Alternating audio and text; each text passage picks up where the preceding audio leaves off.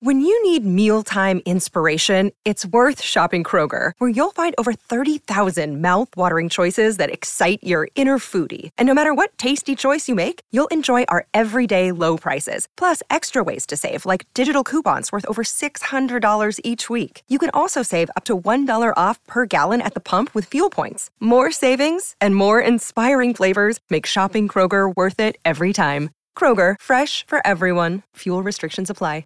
Another day is here, and you're ready for it. What to wear? Check. Breakfast, lunch, and dinner? Check. Planning for what's next and how to save for it? That's where Bank of America can help. For your financial to-dos, Bank of America has experts ready to help get you closer to your goals. Get started at one of our local financial centers or 24-7 in our mobile banking app. Find a location near you at bankofamerica.com slash talk to us. What would you like the power to do? Mobile banking requires downloading the app and is only available for select devices. Message and data rates may apply. Bank of America and a member FDIC. Look, Bumble knows you're exhausted by dating. All the must not take yourself too seriously and 6-1 since that matters. And what do I even say other than hey?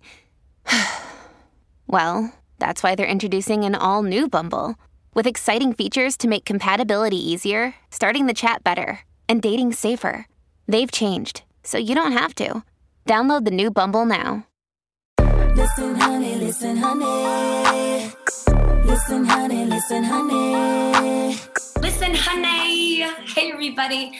I hope you're having a, gosh, what kind of week can I pray on everybody these days? A peaceful week. A, a week that is at least peaceful in your mind because I know with everything going on in the news and every day waking up to just new unexpected headlines, it's really been hard to be peaceful outside. So the one thing that we can control is how we feel on the inside. For me, today I'm very excited to introduce to you my guest because it came in a, in a time when I actually was projecting to a group of people on a Zoom how badly I needed some help when it comes to sorting out my thoughts. And I audibly said, Gosh, is there any therapist out there that exists who is Asian American? Because I, I don't know of any. And you guys know, um, if you follow my YouTube series on Hello Honey, I recently had a therapist who helped Mama Maya and I out greatly, but she wasn't Asian American. And I'm not saying that only an Asian American can a therapist can can help us, but it helps in this context of today's news and with the violent crimes against Asian Americans to have somebody who not only embodies the experience but also the um, the knowledge and education that we would need to process this. So when I said this on this Zoom, somebody spoke up immediately and said, "You've got to meet Ivy Kwong." And so, of course, I went to my Yellow Pages Instagram and I looked up Ivy Kwong's page. And Ivy, who has joined us today, thank you, Ivy, for being here on Listen Honey. You are not only an Asian American therapist, you're not only super outspoken and active in self help, mental health, and also Asian American pride, but you also are a writer which is a really cool backdrop to your work. So tell me about how these two worlds fuse for you and how, how it's helped you out. In terms of my work as a therapist, one of my greatest passions is, is decolonizing the world of mental health. I think that what we learn traditionally in graduate school are these just white Western ways that uh, are practiced by old white men, practice on a group of white folks, and then expected to apply to everybody, which just isn't the case. And so a lot of my work in that space has been kind of decolonizing the practice of mental health, especially with the folks who I work with. I specialize in Asian American mental health and decolonizing our own minds and how we kind of just see and experience and understand the world and the layers that affect us. And when it comes to being a writer, I think that we all have ways to move our feeling. We talk a lot about how do you process emotions? How do you process feelings? For me, one way of doing that is letting it flow through me. And the things that come out for some folks, it's music. For some folks, it's a primal scream. For some folks, it's movement. For me, it, it's a way for me to transmute my anger, my grief, my sadness, my rage into something that I can put out into the world that is medicine for me and will hopefully be supportive for those who receive it. Wow. Okay, I'm going to unpack some of the things you said. So, the first thing I want to say to my Listen Honey audience here is this is not a discussion in a chat that's only geared towards Asian Americans. This is my my podcast and this subject is something that everybody should listen to. And especially what you just said there, Ivy, when it comes to letting your feelings flow through you, something very surprising to me, but all the same, but at the same time, very relatable that has come up in this in the last year for me as I've really delved into mental health and therapy. I thought that for coming from my culture of being Asian American, Asian specifically, is we don't flow through your feelings. We don't feel our feelings. We don't process them. We don't accept them. We surge forward and figure out how do you get to work the next day? How do you still make that paycheck happen? How do you still go to school and make your parents proud? And I thought that was an Asian thing. And I'm so thankful for my Listen Honey audience and my and my Hello Honey audience because as I talked about this, the comment feed on so many cultures that relate to this, black, oh my gosh, Hispanic, I mean, African, Ethiopian, um, Jewish, so many other cultures were like, girl, it's not just you guys we're not taught in our cultures to feel our feelings either. In fact, the more you do that, the more soft you seem, or the more drama you seem, you know, and then, and, and then not only in cultures is that prevalent, but also in gender. Mm-hmm. If men are feeling your feelings or calling a family meeting, because guys, you know, I'm a little hurt. I need to talk about something that happened last week there's no man in a household that's going to be still looked at as a man if he calls upon that family meeting. And so let's just dive into that a little bit. When you say feel your feelings, what do you exactly mean? And what is it that you notice all of us out here from no matter what background you are? What, what, what is the problem? Why don't we do that ourselves? So, another one of my specialties is healing codependency.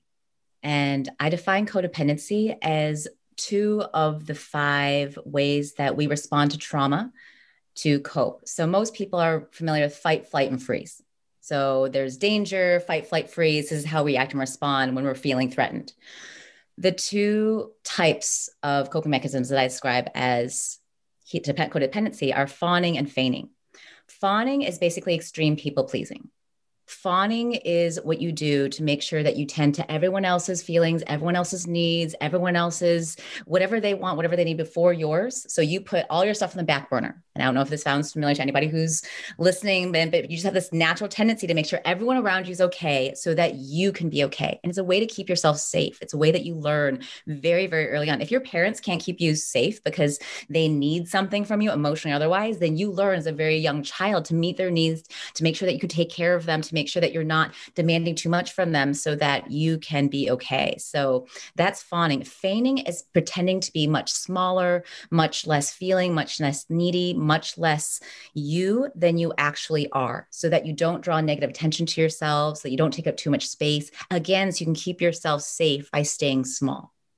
And so, and fainting feigning f-e-i-g-n mm-hmm. feigning. So feigning's like pretending like pretending to be i'm fine i'm totally fine. You're not fine. I don't have any opinions or needs. I i'm i'm okay. You're not okay. It's pretending to be smaller than you actually are. I have nothing to say. You when you do have something to say. Got and it. so it's shrinking and making yourself small so that you don't attract a predator's attention or someone who might hurt you, or someone who might harm you, or someone who might hurt your family, your livelihood, your physical or emotional bodies. It's literally like in the animal world when an animal can camouflage to its settings just to not bring around any attention to itself. Exactly. You become invisible because it keeps you safe. Oh my God. And then when you said the word invisible, that is the, I feel like that's a major word highlighting what the Asian American experience is now uncovering is that we've been either ignored or we've made ourselves invisible. Yeah. Wow. I got to tell you though, I've never heard of that before. So codependent mm-hmm. healing is when your self work is dependent on people or the situation around you, like which is not healthy. It needs to be mm-hmm. dependent on yourself. Codependency is depending on situations, people, everything outside you be okay in order for you to be okay. Healing from codependency is recognizing that at one point you can be okay whether or not someone else is okay. Doesn't mean that you're not compassionate, doesn't mean that you're not kind. It just means that you have boundaries. You know where you end and someone else begins. You know how to say no. You know how to stay true to your North Star about what is in your deepest alignment and integrity. Right. Wow. That's so profound. So when it comes to representation, especially in the mental health world.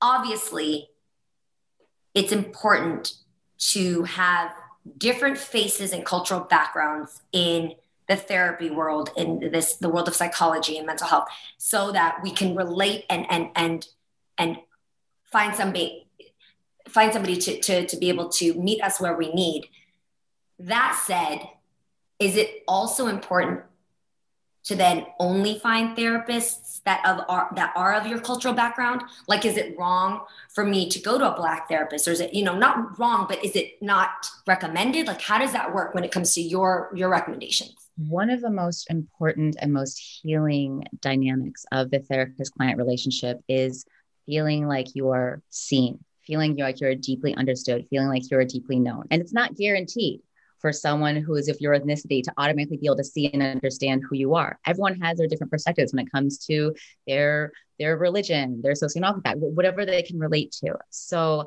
I think it's really important for folks to check in with: Do I feel seen? Do I feel do I feel like I'm trying to help this person understand me? Do I feel like I'm trying to help this person understand so I, I can justify my experience? Do I feel like I'm doing a lot of work to have them understand me, or am I able to rest in knowing that they get it?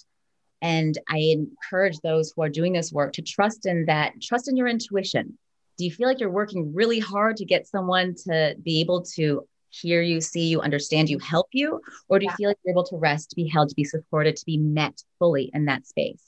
That's so good, Ivy. That's that's really helpful. Yeah, absolutely.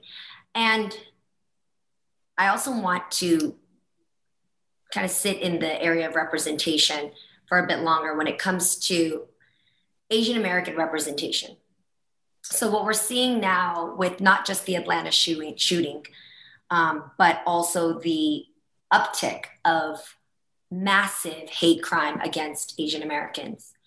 And now, in all the conversations I have around me, what a lot of the things that I commonly hear is, why all of a sudden is this happening?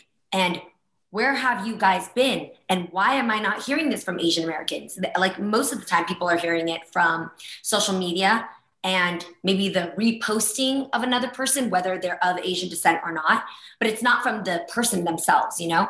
And there's a, uh, there's so much to be taught when it comes to representation of asian americans period in media representation of women outside of what we've only been seen as.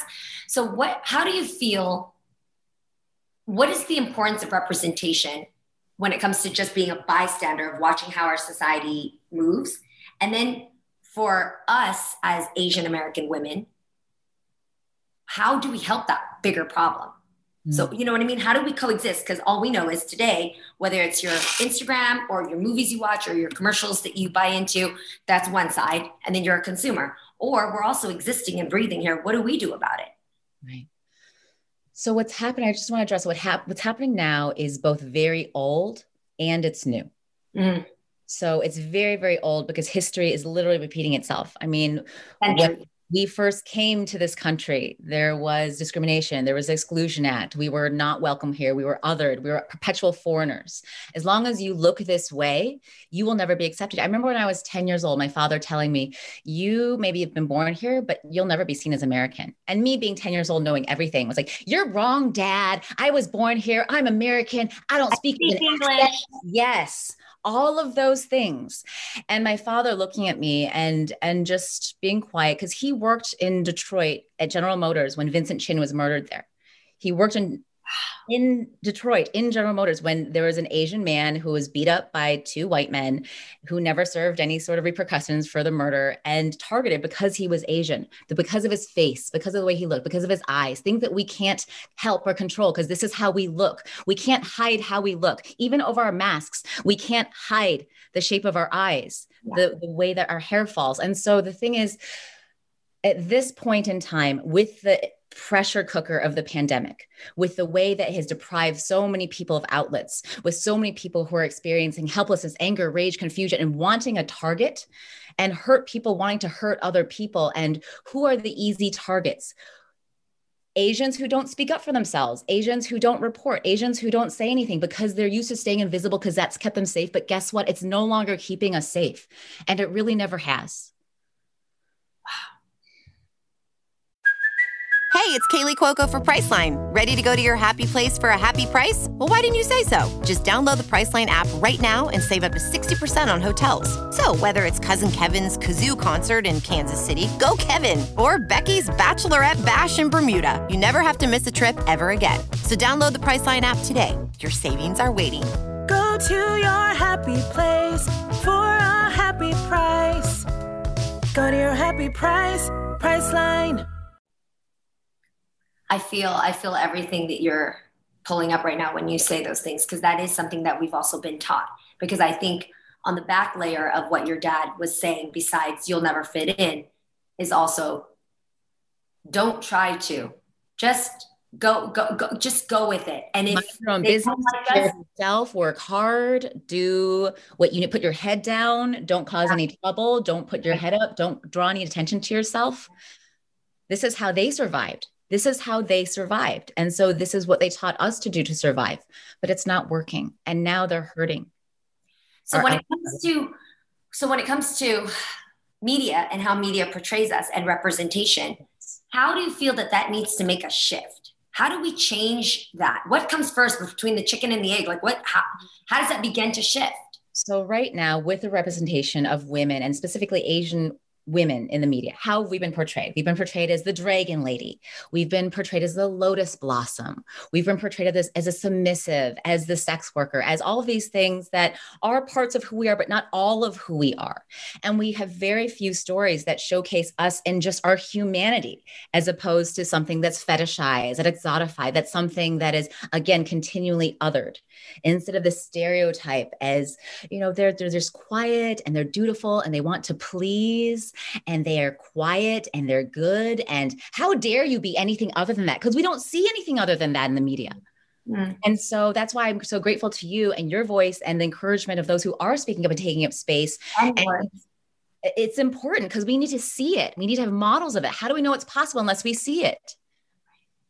We can't. Right, right. right. So it's the job, it's the onus of us to speak up and to be celebratory, to be outspoken, to to speak your feelings, to feel your feelings, even if it's on a frontal level, even if it's outside of ourselves. And then it's the job of those people who make the decisions to showcase whether it's uh, a director, whether it's a network, whether it's a production company, to have the diversity, to have the inclusivity and the voices and the representation so that we're not seen as the monolith that we've been portrayed as for so long. Absolutely. And to trust that there's an audience for that, to trust that people will be interested in not just Asian stories, Asian American stories, just again, us in our full humanity. I mean, people saw that the Crazy Rich Asians, by the way, we're not all Crazy Rich Asians, and the, that drew, that was a huge box office hit. And so, yes, can you center the stories of humans who happen to be Asian, Asian American, and to own, and for each of and every one of us to own our stories, the darkness and the light, the struggles and the joy, to recognize that we are not only here to portray happy happiness and perfect lives. That what draws us to each other is our humanity, is our vulnerability, is our shared grief and resilience and that's how we move forward together. We can't heal unless we're able to see and then hold and walk with each other. Absolutely. And one thing I actually um, talked about on um, our talk show, The Real, was my frustration with the way Hollywood loves to take a stereotype or a marketing angle of something and just beat it to the ground. They'll ride it into the sunset. And you brought up one of them, which is hot right now, which is the Crazy Rich Asians.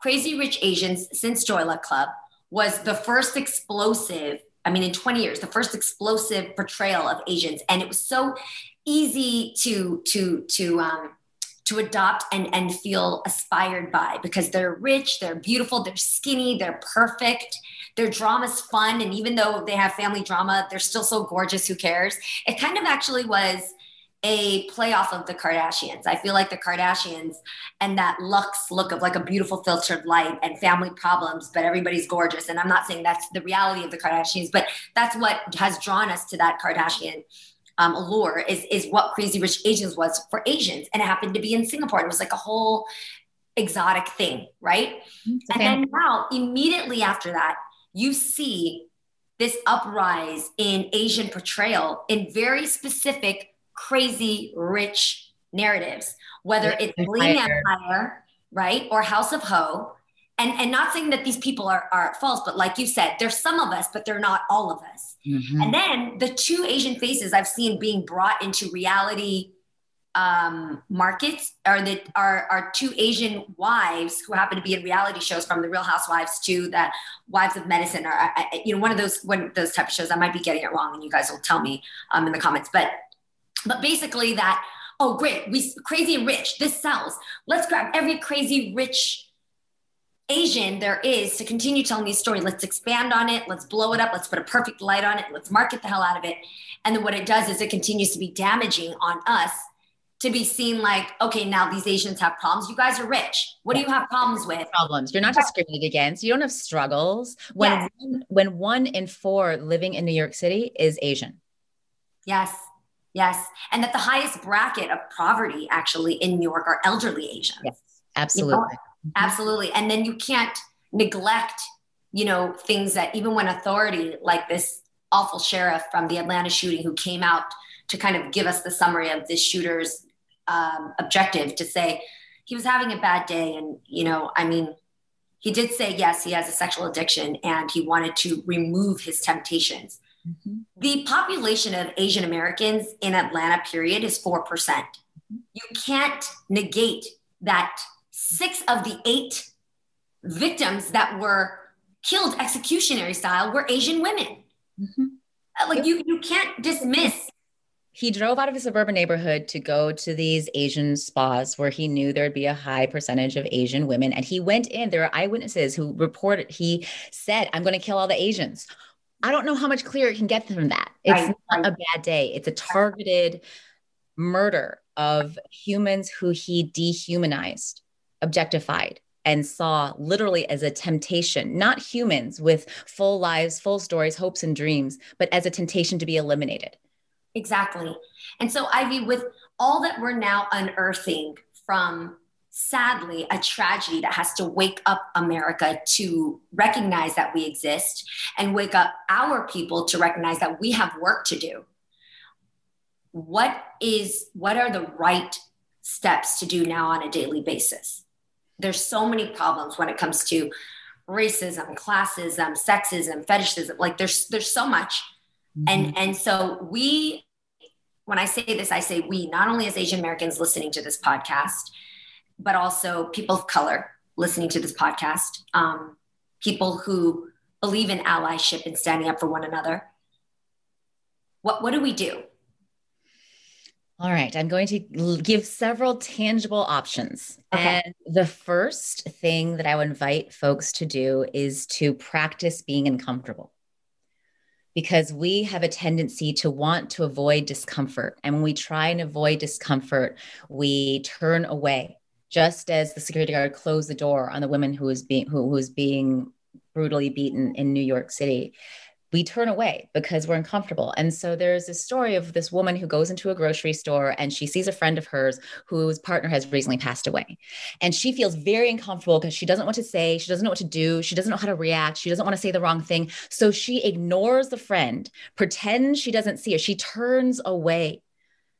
And later the friend saw her and was devastated that she turned away from her and, and and basically asked her why did you turn away? And she's like i was uncomfortable. She's like you realize that the deepest grief comes from your you're you're valuing your own comfort over an attempt at connection and compassion and care. You're valuing your own comfort over the attempt to have connection compassion and and to show that you care.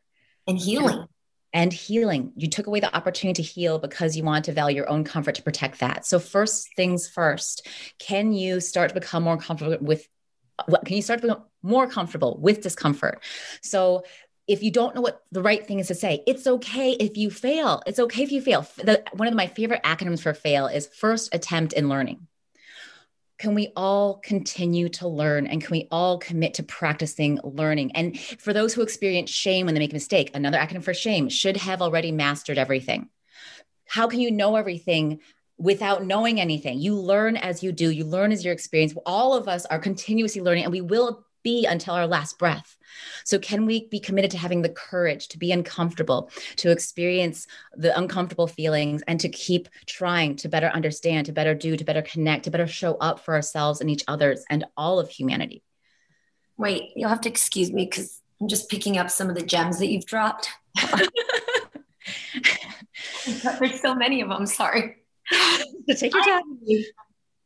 Ivy, you just made so much sense with first let's say practice being uncomfortable. Actually get comfortable with being uncomfortable. That's that's a major one. Those gentlemen closing the door on that 65 year old woman who was brutalized i i that hurt i don't want to say it like in this way but that hurt just as much as seeing this woman getting victimized.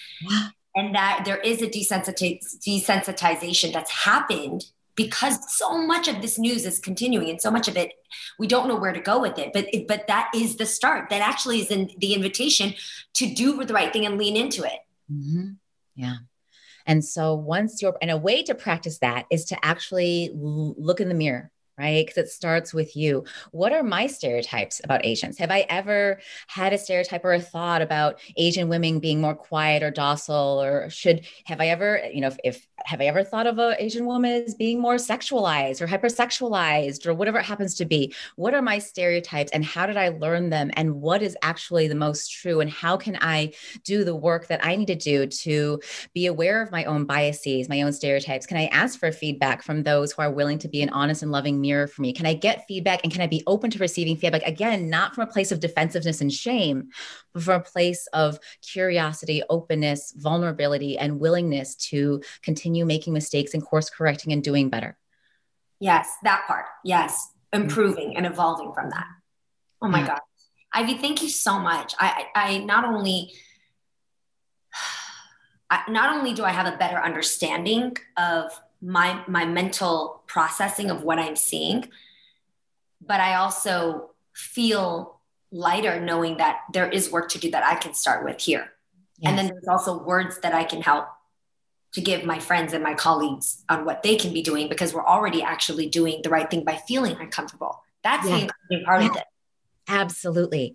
And once you feel that, uh, discomfort's a really important, beautiful sign, an invitation from our bodies to pay attention. What's making you uncomfortable? What needs to change? And sometimes it's, I want to make myself to stop feeling uncomfortable by being comfortable again. Or sometimes it's, there's something that I want to address here. And then the next step is, how can I use my gifts? How can I use the access that I have in the world? How can I shine my light in the spaces that I can touch in the ways that I uniquely can? And that's the next step, whether that's conversations with family members, whether that is speaking up on social media, whether that's talking to your corporation, whether that's using your gifts when it comes to art to create music, to create poetry, to create whatever it happens to be that you can offer in your unique way. Yeah. And sometimes, even everybody remember that just being there to listen and reserve space for somebody else is massive Greatest it's gift. massive to just check in and say, "Hi, how are you doing with everything that's going on? How is your family?" Like asking specific questions, not "How are you doing?" Because we're so conditioned to be like, "Oh, things are great. I've been a little busy," but no, "How are you doing with this news? How how's your family doing?" I, I know that there's been a rise of attacks on Asian Americans. Like, what? How can I help? And just sit and listen. You don't mm. even have to have answers, but that is huge. And and and and I say this in reverse for us to other people of color. We all know that the ongoing, existing, huge um, travesty with our country is the racism against Black lives. Mm-hmm. That that has been going and, and and will never go away. And to me, honestly, my wholehearted belief is until Black lives are seen and heard the way they deserve, none of us will. None of us. Yes. Mm-hmm. And so remember that this is all interconnected and Our um, connected. Standing in solidarity and, and, and being actively anti racist is not just towards ourselves, but it is actively for our brothers and sisters of um, the Black experience as well. I appreciate this so much from you, Ivy. Can you tell us where we can connect with you? How can, for any individuals that who want to get more of these gems from you, how do we connect with you on a personal level? Um, it's Bare Ivy. So bareivy.com is my website. I'm on Instagram, Twitter, Medium, Facebook at Bare Ivy, B-A-R-E. And I just want to thank you, Gina, because one of the greatest and most sacred gifts that you can give anybody is the gift of your presence. Mm-hmm. People again talk about how do you process emotions? How do you heal emotions? One of the most powerful ways of healing from emotions and moving them is to have them witnessed and honored and acknowledged by a caring, non judgmental, compassionate, fully present audience or witness or community.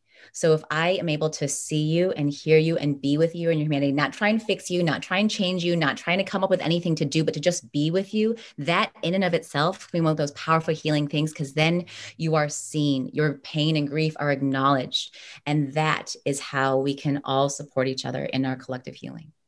Thank you for reminding me that. I definitely know I could be more of that as well outside of my workspace. So I, I, I internally receive that from my personal life. I love you, Ivy. Thank you so much. You guys, so I'm going to include all of Ivy's links below. Please do follow her because her fate, her page, if you thought this, you know, this time together was something um, that was healing or helpful to you, follow Ivy's work because you are so active and just giving us so much to be able to take home and um, work on for ourselves. So I love you for that, Ivy. And guys, if you, um, please do rate and review this episode. It helps me to see actually the reason why I have these episodes is because I read a lot of your reviews on Spotify and on iTunes, and I'm able to see exactly how my podcast can help you. And that's what this platform is for. So, Ivy, thank you for being a part of that. Thank you, everybody else. And I love you guys and do follow Ivy's work. And Ivy, take care until I connect with you next. Thank you so much. Listen, honey, listen, honey. Listen, honey, listen, honey. Listen, honey, listen, honey. Our kids have said to us since we moved to Minnesota, we are far more active than we've ever been anywhere else we've ever lived. Moving to Minnesota opened up a lot of doors for us. Just this overall sense of community, of values that, you know, Minnesotans have. It's a real accepting, loving community, especially with two young kids. See what makes Minnesota the star of the North. New residents share why they love calling it home at exploreminnesota.com slash live.